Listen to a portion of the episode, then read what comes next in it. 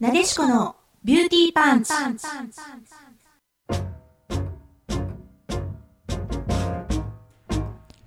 皆さんこんばんは。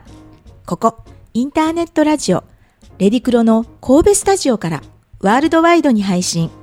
私、神戸元町美顔美肌エステビューティーサロンなでしこのオーナーエステティシャンの清水正樹とあなたのモテルを作るスタイリスト、エミや洋服店店長エミ深也が、美容、ビジネスファッションなどなど、身近な知りたいをお届けする、聞けばとっても元気が出る、運気も良くなる番組です。どうぞ最後までお聞きくださいね。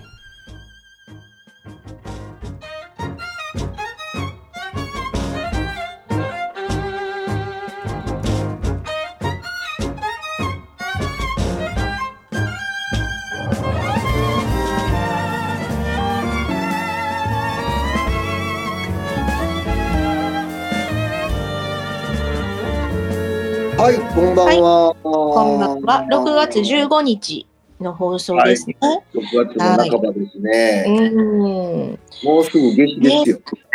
もうすぐ夏至です。一番ひ昼が長い日が。昼が長いんですよね、これね。はい。うん。放送の日がそうなのかな21日、あ、22日じゃないか、21日か。そうか、そうか。じゃあ21日がね、来夏週至なんですよ。う来週ん。の放送の時は、もう一日過ぎてってるわけですね。過ぎてってる感じですね。い11日のね、は10 23時58分が夏至。あだそう夜中な、夜中なんですね。そうなんですよ。おお。はい。そうですか。うんはいということでね、なんかまあ、もう私たちも日常生活は梅雨時期はいなのかな、はいそうそうそうそうそう。はあいそういえばね、えうんっと、はい思い出しました。5月のね、えっと放送の時に、えみさんが買ったね、ガードナーベルト、はいはうんい。おすすめのね、おすすめ。めのはいなんか最近買ったものということでね、あのはい私もね買いましたよ。買いましあた。のあの放送のね、放送とか収録の日にね、速攻でもう注文して、うん、あなるのほど。はい、はいで、まあ、はあいれをしなが締めて、あの、お家のことをちょっとやるとかね、うなんかそういう感じで、 やっておりますけど、はい、いいですよあれ。すごい。うんうん、あれ面白いですね。ぎゅーって伸びるでしょ。背うん、う高んくうなる。んうんうん。なんかね。なんかね、あのーいい感じですよ。ですよね。私ね正直なとこねまあその、あんまりこりか結構体のこりがひどいので週うん1回整体とか行ってるんですけど、なんかされ,、されましたっていうぐらい体がいい状態になってるんです。あ軽いですよね。うん、やっぱりだから、いい状態にこう体立ち上げてくれるんで、だと思いますだからやっぱ普段のそうななんんでか姿勢とかその状態っていうのすごい重要なんだなと思います整ね。体に行ってもそれがわかるぐらいの感じ、うん、なんか先生になんか言われたんですよ。なんかやりましたって。へえうん、いやだからそうなんで特すねに、特に何もしてないよ何もしてないですってでもあーここにしてること考えたらもうこのそれしかないこ。のねガードナーブレスしかないなと思って、うんやっぱこれなんだろうなとあ、よかったです。思,、、はい思いましたね。はいうんうんうんまあね気に入ってよかったです。あの、うん一日ちょっとの時間でもいいんでやるとね、違ってくる。うん、うん。そうですねだから私結構朝,、朝や朝やるんですけどね朝やっうんうんてちょっと洗い物とかちょっと家のこと家事して、う。うんんだかやるんですけどら姿勢は結構良かったなと。姿勢は良くなります ね、絶対に。はいうんでなんかえみさんがね言ってたそうんの怪しさ満載のね、 まあそうそそうの箱にしても箱なんね。か他のあのなんていうのあの商品カタログそうそうそう。不思議ですねあれね怪しい、ほんま怪しさ満載みたいな感じで、よう当ね、たりましたね、あれがね。ああすごい。会社が大きくなったってやつですうね。ーん世界中ねううん。ーんなかなかまあ面白いなと思ってそうです。はい私も買いましたよっていうことガなーデんンですのけ伝どね統。輪を、輪を広がってますね。輪が広がってますね。ははい。まあ、はいぜひ、あの、愛用していってください。いはいありがとうございますありがとうございますはい今日もね盛りだくさんでお伝えしていおき願まいすします。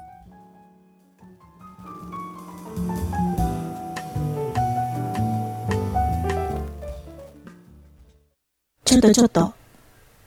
ここだけの話にしとってな。まさきがお伝えするビューティーパンチな情報。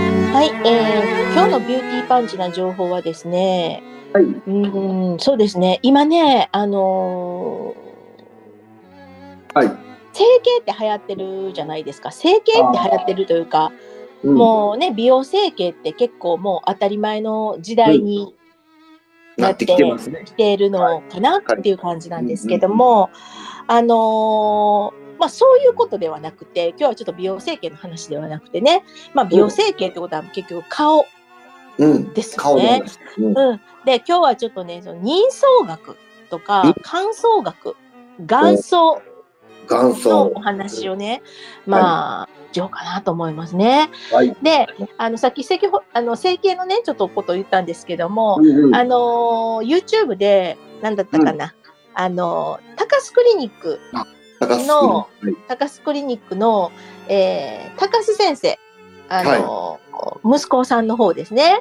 うんうんのちょこちょこね YouTube を見るんですよ。ねまあ、あの人すごくいろんな時事時事ネタからね、まあ、そういんううう専門分野のお話とか、うんなんかすごくソフトな感じでね、うんあのーあ結構見るんですけども、はいでね、あのーまあ、その整形ドクターのね目線から言うとね、やっぱり今すごく整形って流行ってるんだけども、はいなんかすごいなんていうのかな例えばアニメのこういう顔にしてくれとかすごいねうん今時のうん明らかにねもう整形してますみたいなねうん顔を希望して整形受ける人が結構増えてきてるんですって。えーもうだから極端に顎が細くなったりとかはい。極端にその目がもうデカめすぎて例えばもう絶対それ正解してるやんって、まわあ私かたるちよぐらいの感覚で言うと、年齢で言うとねちょっとあんまりうわからないようにししてないどっちかってしてますっていうのは嫌なわけじゃないですか。だけそうどですね今のなんか結構若い人はそういうなんかうんちょっと二次元的な顔とかそういうのにね、うんする人がいるんだけどそれは後々ねやっぱりすごく後悔しますよと。要はすごくねそれがトレンドだったり、なんか流行りの顔をね、したがる人がいるんですけど整形をするんだったらなんかその無難な流行り廃りのない顔を希望される方が、 まあいいですみたいなね、まあ、高須先生がそういうふうに言う言われてたんですね。ああそうなんなですねるほどなあと、まあこう思ってたんですけどもあのねやっぱりねこう顔ってねじやっぱり大事なパーツだなってすごくね、うんうんうんまあ、思うんですよね。はいで。顔にもうその運勢とかがね結構ね、出る出るというかう運勢が出るなっていうのながるほど私思うんですよね。はいはい。で今日はちょっとその、えー、人相とか感想学のちょっと話をねはい。まあしたいなと思います。はい。であのパーツで言うとですね目またまあ一番顔でねまあ印象がこう強いかったりとか、まあ、多分整形でも顔の中でやっぱり多分整形のリクエスト多分多いのは目だと思うんですけどもはい目って、まあ目は口ほどにものを言うとかっていう言葉もあるんですけど、まあ、うん目の大きさからな、まあ、目の大きさとかね目から何がわかるかって言いますと,、えー、と性格とかねうんあと恋愛傾向とか、うんうんまあ、そういうのが結構ね、まあ、色濃く出るんじゃないかなと思います。目から。うんうん、でやっぱりねいいのは、うんあの目の輝きはい。っていうのはね、うんまあ、すごくだやっぱり大事になるんですよね。これもキラキラねあのー別に占いとかそのそういうものじゃなくてやっぱり目がこう輝いてたりとかね目にやっぱり、うん、なんか勢いがあるとうんやっぱりなんか元気な印象もありますしうん。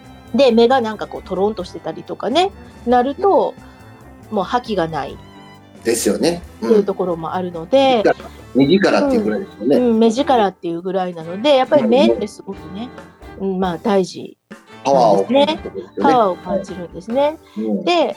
で、えー目が大きいとか小さいとかってよくあるじゃないですかサイズの話ですかサイズの話、はいまあ、はいもちろんその見た印象で、あこの人目が大きいなこの人目が小さいなうんって言うんですけど、基準的にはですねこの目の幅が口の幅うん口の幅。はい。と比べてね、3分の2以上うん。だと、他に比べて3分の2以上あれ以上ば。だと、まあ、手が大きい。大きい。はい。ではい3。分の2以下だとうん。目が小さい。はい。そんなで考え方、そんなことを考えてみたことがないのであれば。うん、あの半分以下半分程度ですねその目の幅が口の幅と比べて、えー半分以下だと半分程度だと、まあ、大きくも小さくもない普通っていうふうに、まあ、見るわけです例えば、まあ、その認証学とか感想学を見るときにねパッと見たときにはい。で、まあ、もちろん目の大きさっていうねメイクでコントロールこうできるのでね、まあ、そういうのってあの開運っていうのはあると思うんですけどもうん。あのっていうとこれね目がね目の大きさから分かるこう傾向で言いますとですねはい。あのまあ、大きい目さっき言ったように口の幅のね3分の2以上っていうのは、えーどっちかっていうと、まあ、これ一般の、まあ、一般そのみん全部が全部当てはまるざくっとした話になるんですけども、あのやっぱりこう明るいとかね積極的で感受性が豊かはい。というふうに判断します。であと変化を好むねあの傾向があるんですね。うん。うんうん、なるほど。あとね、あのーえーあとは、例えば、うん話すときに、話すときにね、こういう人いると思うんですよ。ん目を見開く人って言いあますあ、よはね。い。はいあうん、あれあれはねあの、口ばっかりの人の傾向が大きいとこう言われてるのでね、まあ、そういう癖がある人は注意しましょうっていう感じなんですよ。なるほどですね。はいではいえーっと口の幅がね3分の2以下あうん口の幅の3分の2以下目が目の幅がねで、はい目が小さい人は几帳面で堅実と、まあ、認証学では考えます。なるほど。で、はい。で割とねなんか堅実で、まあ、た割としっかり者が多多いので、はいえー逆に言うとね割とあのお財布の紐が固いちょっうとんケチな人が多いって言われてるんですよ。目が小さい人はうん、目が小さい人はね。なるほどねもちろんそうそう、はいみんながみんな当てはまる、まあ、そういう傾向にあるってこと、もちろんそう他のパーツと他のパーツとの組み合わせもあるんですけどもね、はい目だけで見るともちろん顔って全体のバランスなので、うんあの鼻とか口とか全部その肌の色艶とか顔の骨格とか全部がはい認証っていうのは見る眉毛とかね、まあ、見るんでおでことかも見るんですけども、ちょっと目だけで言うとそういうふうに、まあ統計学というかなるほど認証学的にはありますよなるといほうど感じなんです。はいまあ、粘り強くね、大器晩成の方っていうのが多いと、うんまあ、言われています。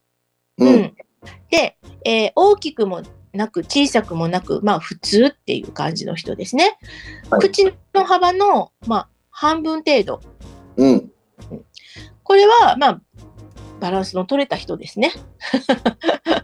はい。バランスの取れた人ですね。っていう感じ。大ねきくもなく小さくもなくはいえーまあ、女性の場合はね、化粧でこう目を大きくも小さくも見せれますのでね、まあ、小さくは見せれないかもしれないですけども、だから、まあ、その場面場面でね、大きく見せる。例えば本当にパーティーとか、ね、えーその人が集まるようなところは目を大きく見せたりとかね、ちょっと、あの、うん、普段何かお仕事でね、なんか、ここぞっていう時はそんなに目を大きく描く必要もないかなっていう感じだったりとかするんですね。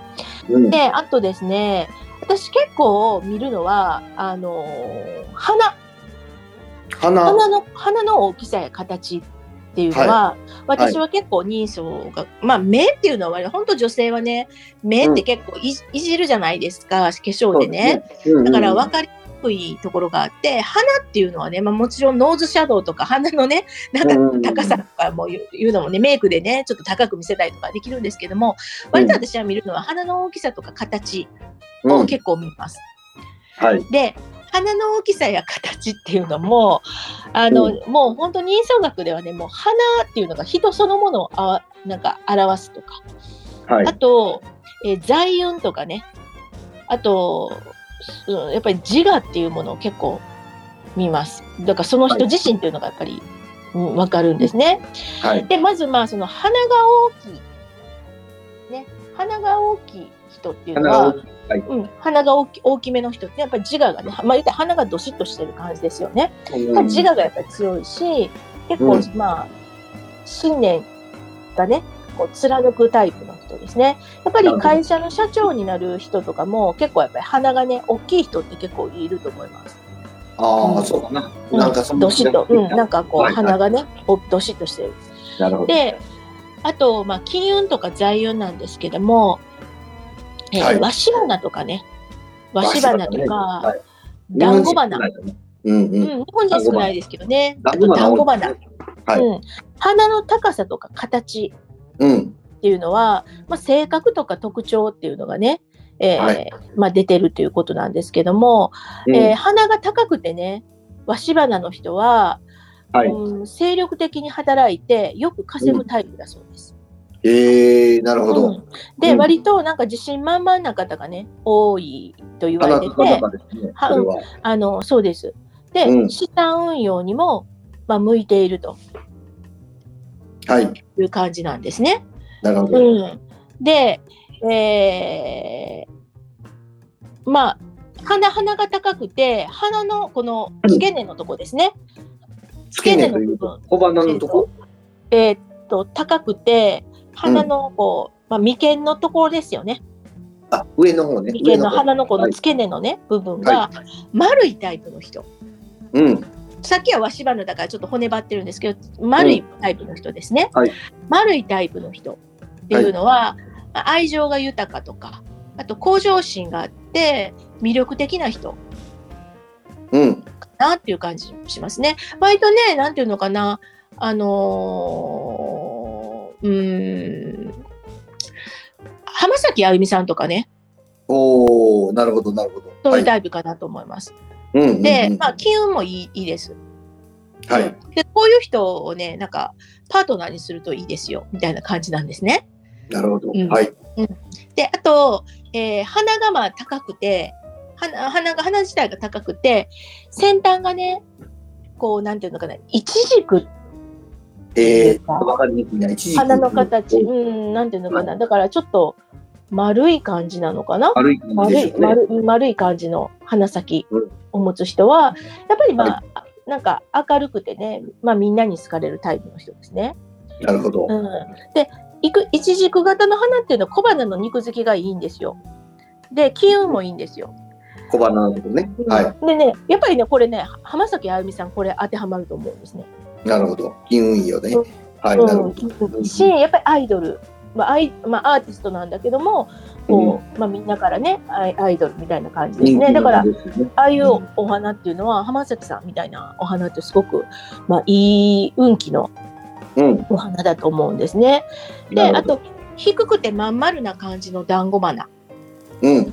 うん、私なんかもそうだと思うんですけども、はいこれは生活力がある人なんで すって。なるほど。確かに、うんその通りだと思います。はい。うんでじっとしていられない人が多くて、まあ、新しいことを始めたりとか行ったことない場所にね行きたがったりとか、まあ、はいすると、こう言われてるんですね。うんはいまあ、他にもですねもちろん口、ね、口であったりあとおでことかねあとしわほくろ、ねえー顔の輪郭眉毛とか、いまあ、耳の形とかね、えー人相、はいまあ、かん眼相だけでもね、いろんな観点で、まあ、これを組み合わせてねまあ、その人の運気っていうものを見ますし、まあ、お化粧とか眉毛とかだったらねちょっとあれだったらちょっと書いて運気アップとかっていうこともねまあ、できるかなと思うんですよ。まあ、顔ってやっぱり人前で、まあ、常に晒してるものなのでそういうものでやっぱり人付き合いとかいろんなね、はい人から人からの評価っていうものがやっぱり大きく変わるものでもあるからきっとそれが人生のね、何か影響を与えてるっていう意味は相まってその人相とか人相が、うんうん運命とか運勢にね関わるものだってこう言われてるんだと思うんですけども、まあ、できればねなんかすごく人なんていうのかなハッピーな福顔とか、はいなんかそういう顔っていうのがねやっぱりいいですよね。きっとまあそそうのですね福顔っていうのは何かこううーんいい印象を与えると思いますしねそうですね赤ちゃんなんかのなんかこうプクプクした感じとかっていうのもやっぱりもう服を持って生まれてきたみたいな感じのねうんうんものもきっと象徴してるんだと思うのだから赤ちゃんを見るとみんなが笑顔になるっていうのはそういうなんかこうふ服をなんかこうあもうまだまだ何色にも染まってないから顔がまあ、まあ、あの本当に服を持って生まれた状態まっさらな状態っていうのが多分赤ちゃんの時の顔のねまあ、状態なのかなとはな思るいまほす。どね。まあはい、ね、あの眼相も大事やけど、やっぱ表情もね、めっちゃ大そう事なやん。ですよね。そうなんですよ。ね結やっぱ局笑顔っていうのが長そうなんですよね。うんだから長年の表情がね、やっぱり顔の癖になるのでね、なるほどうん、ね。口角も上がってきたりとかね、目尻もね、変わってきますよね。はい。はいうん。まあそういうちょっとなる今ほど日はお話をしました。はい。あはい、ありがとうございましりがとたう。ございます。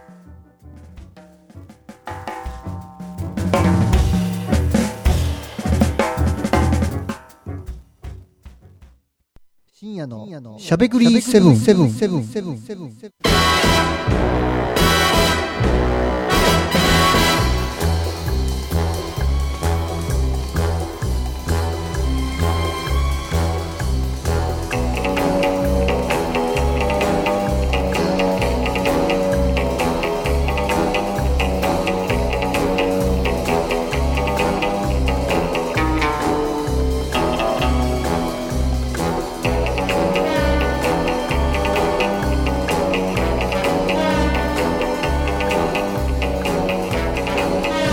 はい、こんばんは、あみちゃんでございます。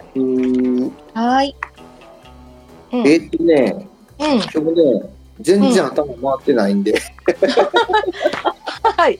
うん。何を喋るかな。あの、うんこの前ちょっと、あの、行ったところの話をしましょうか。はい。あの、昔ね、僕、小野の、小野市に住んでまして、はい。小野市ってわかるかな、皆さん。あの、加古川のちょっと上上流で、うん。うん。神戸から言うと、神戸の北区を抜けて、三木市を抜けたら小野市なんですけどね。はい。で、その北に行くと西脇市とかね、うんあ。るんですけど、あの、そういう小野市っていうのがあって、小野市のうん分と、さらに北西行くと葛西市っていうのがあるんですね。はい。で、葛西市にはフラワーセンターっていうのがありまして、はい。葛西フラワーセンターっていうのがあるんですね。うん。で、そこへ、昔、小野市に住んでた時は、よく行ったんですよ。はい。はい。はい。あの、近所やったんで。うん。そこから、20分とか15分とかで行けるとこやったんで、よく行ったんですけど、あの、まあ、神戸に帰ってきてからは全然行ってなかったんで、はい。春でお花が綺麗な時期なんで、うんちょ。っと時間できたんで、ぶらっと行こうかということで行ってきたんですけど、うん。まあ、あの、やっぱりお花の綺麗な時期なんて人多かったですね。で、やっぱり綺麗かったですうん。特にバラがうん見頃で、今は。うんうんうんいろんな種類のバラがあちこちに咲いてまして。うんうんそれうんは、あの、前行った時とだいぶ印象が変わってて、やっぱりまあ時代とともにね、いろいろ印象はいが変わはっいてて、はいはいあの、真ん中に大きい池というか、池ですね、池が真ん中にドーンと、うんうんその周りにフラワー、花が咲いてるんですけど、うんこんな感じでね、あの非常に、うんあの穏やかな日で、なかなかうん散歩にはいい日でした。で、あのバラがとっても綺麗で、人もやっぱり多くって、うんはいまあ、年配の人が多かったですけどね。ははいはいはい。フラワーセンター。うんまあ、なかなかね、あの、最近そういうとこ行ってなかったんで、はいいい休あ休日でしたけどね。はい。ああいいですねなんかまとまりのない話ですけど、そ いんなやいやいやいやわあのちょうどねやっぱり5月ってねあのバラの。春のバラの見頃じゃないですかそうなんですよはいはい。で私もまあ西宮に引っ越してきてでまあバラって言ったらまあまあ私須磨の方なので須磨の利休公園のねバラ東京のバラ綺麗ですよね。うん、見に行くんですけども、あの初めてね伊丹の方に私行きました痛みに伊丹のねバラ園あるんですかババラ園がバラ公園があるんですよあらへー荒牧バラ公園ってい知らうなかっねた。はい。はい伊丹にありまして、まあ、そこそこにね、この間あの初めてうん行き行きましたけどねすごく良かったですよやっぱりバラ癒されますねうん。うん僕もあの、結構写真をよく撮り撮るので、はいはい今回なんか思いつきで行ったんでカメラ持ってくの忘れたんですけど、はい結構ね、あのーそれこそ利休公園であるとか、うん紅葉の時期は、えっ、と、再び公園であるとか、インはディいー植物園であるとか、うまあウんォーキングとかね、よく行くんですけど、はい利休公園のバラ園って面白くって、はい結構コスプレイヤーがたくさん来てるんですよね。最近そうですよ、こそうこなんですね、まあ、10年ぐらいなのかな。アニメのコスプレをしてバラのとこに写真撮ってるう結構いててそれ見てたらまた面白かったりすん、る。面白いですよね。私も見ましたよ。すげえうん完成度高っとか思うんですけどね。あの、なんもやっぱりちょっと外国っぽい感じがするからかな、なんかあの、そうですよね庭園がね、あの、建物もね噴水のあるとことか。そうなんです、うんそうあの周りにバラが抱えてるんであうん、の辺り結構、あの何のキャラか僕らわからないんですよコスプレイヤー見ても。うん、私見た時はね、なんかロリータっぽかったです。ああはいはいはい。うん、まあでも二次元から抜け出てきたような人たちがそうですよ。わーっていてで、うんなんかちょっといいカメラ持った友達を連れてきて撮ってくそうるでからすよ。そうですよ。なかなかね面白いなもみじのところに撮ってたりとか、いろいろするので琉球公園うん結構そういう名所になってるなとうん思っ、て面白いなと思ってあの、すごいなんかこう人がひき、ひ、ひしめき合う感じじゃないからね、普段から。そうなんですよついてるからね、つい空てるいかてら、るね、から、だから、こう誰もはねい、なんか人がいない間に、こう自分一人がそこにいるぐらいに取れるじゃないですか。そうそうそうで多分いろんなものがそういうのいろんなものがあるでしょあそこってあのあそこいろんなものあるん和です風よ。のお家みたいなものそうなんですよ。はい。でいろんなこう場所によってこうバラがあるところがあったら、そう、道がいっぱいあったり、そうなんですよ。あのなんていうのかな、えっ、と秋になると全部黄色になる、なんていそううのなんですよ。でっかい木があったりね、そういう場所もあったりで、全部こうあ区る域の分けでして、ね。いろんなシーンうんがいるわけですよね。多分シーンがあるんですよ。ね、あそこね、そう本当に。。あの、勝負がね、咲いてるあの池のところとかもはいはいはい。ありますしね。琉球公園ね、そういうの面白いとこだなと思ういや、利休公園本当面白いですよ、もう。うん何回かねうん行ってますけどね。うん、もうようなんかもう遠足幼稚園とか遠足で必ずもう利休公園なんですよね、でも常になんか利休公園もうある私家から歩いたら、まあ、20分ぐらいであ、そうか、自な宅のかでら。もじ実家。がもうあの近くだから、はい。なんでねもう子供の頃よく行きましたその時はふーんっていう感じだったんですけどね、でも、うんうんうん、まあ今見るとすごいいい場所だなって本当に思いますね。本当ですよ。ううんん。うんねうん。いやー面白い。うん、ね。公園いろいろあるんですけど、うん前ちょっとお話ししたかな。うん結構、あの、知られてない公園があって、へでーっかい公園なんですけど、はい。アイナ里山公園っていう、アイナ里山公園。あ、知らないです。うん。国営、これね、国営、正式な名前、国営明石海峡公園、神戸地区アイナ里山公園って言うんですけど、へえ場。所がね、場所がちょっと、あの、言うたら、あの、幸せの村あるじゃないですか。はいはいはいはい。あのね、裏っ側ぐらいなんですよ。裏っ側っていうのが言葉が難しいけど、へ非常に入り口と、めっちゃ広いんです、で、実は中で幸せの村とつながってたりするんですけど、ーうんうん幸せの村側からの入り口もあるみたいなんですけど、ちょっと僕はそこ行ったことうないんうんなんて広大です。で、ちょっと農家みたいな家があったり、うん。へえ。田んぼや畑があったり、中にね、あったり、うんすっごうんいいいとこなんですけど、全然知らない人が多い。うんで、なんかね、鬼滅かなんかのロケもあったみたいなので、うんうん。またよかったら見ていただいたら面白い。わあ、ちょっと行ってみようう。うんはい。というわけで今はい日はこんな取り留めもない話 をははい。またありがとうございます次の段階を見ていきたいと思います。はい。はいえー今夜もお送りしたのは清水正樹神戸太郎とヒーリングスクールの清水正樹とあなたのモテルを作るスタイリスト、エミヤ洋服店店長、エミシンヤがお送りしました。それではまた来週ごきげんよごきげんう。 I couldn't say that to you. I couldn't say goodbye, my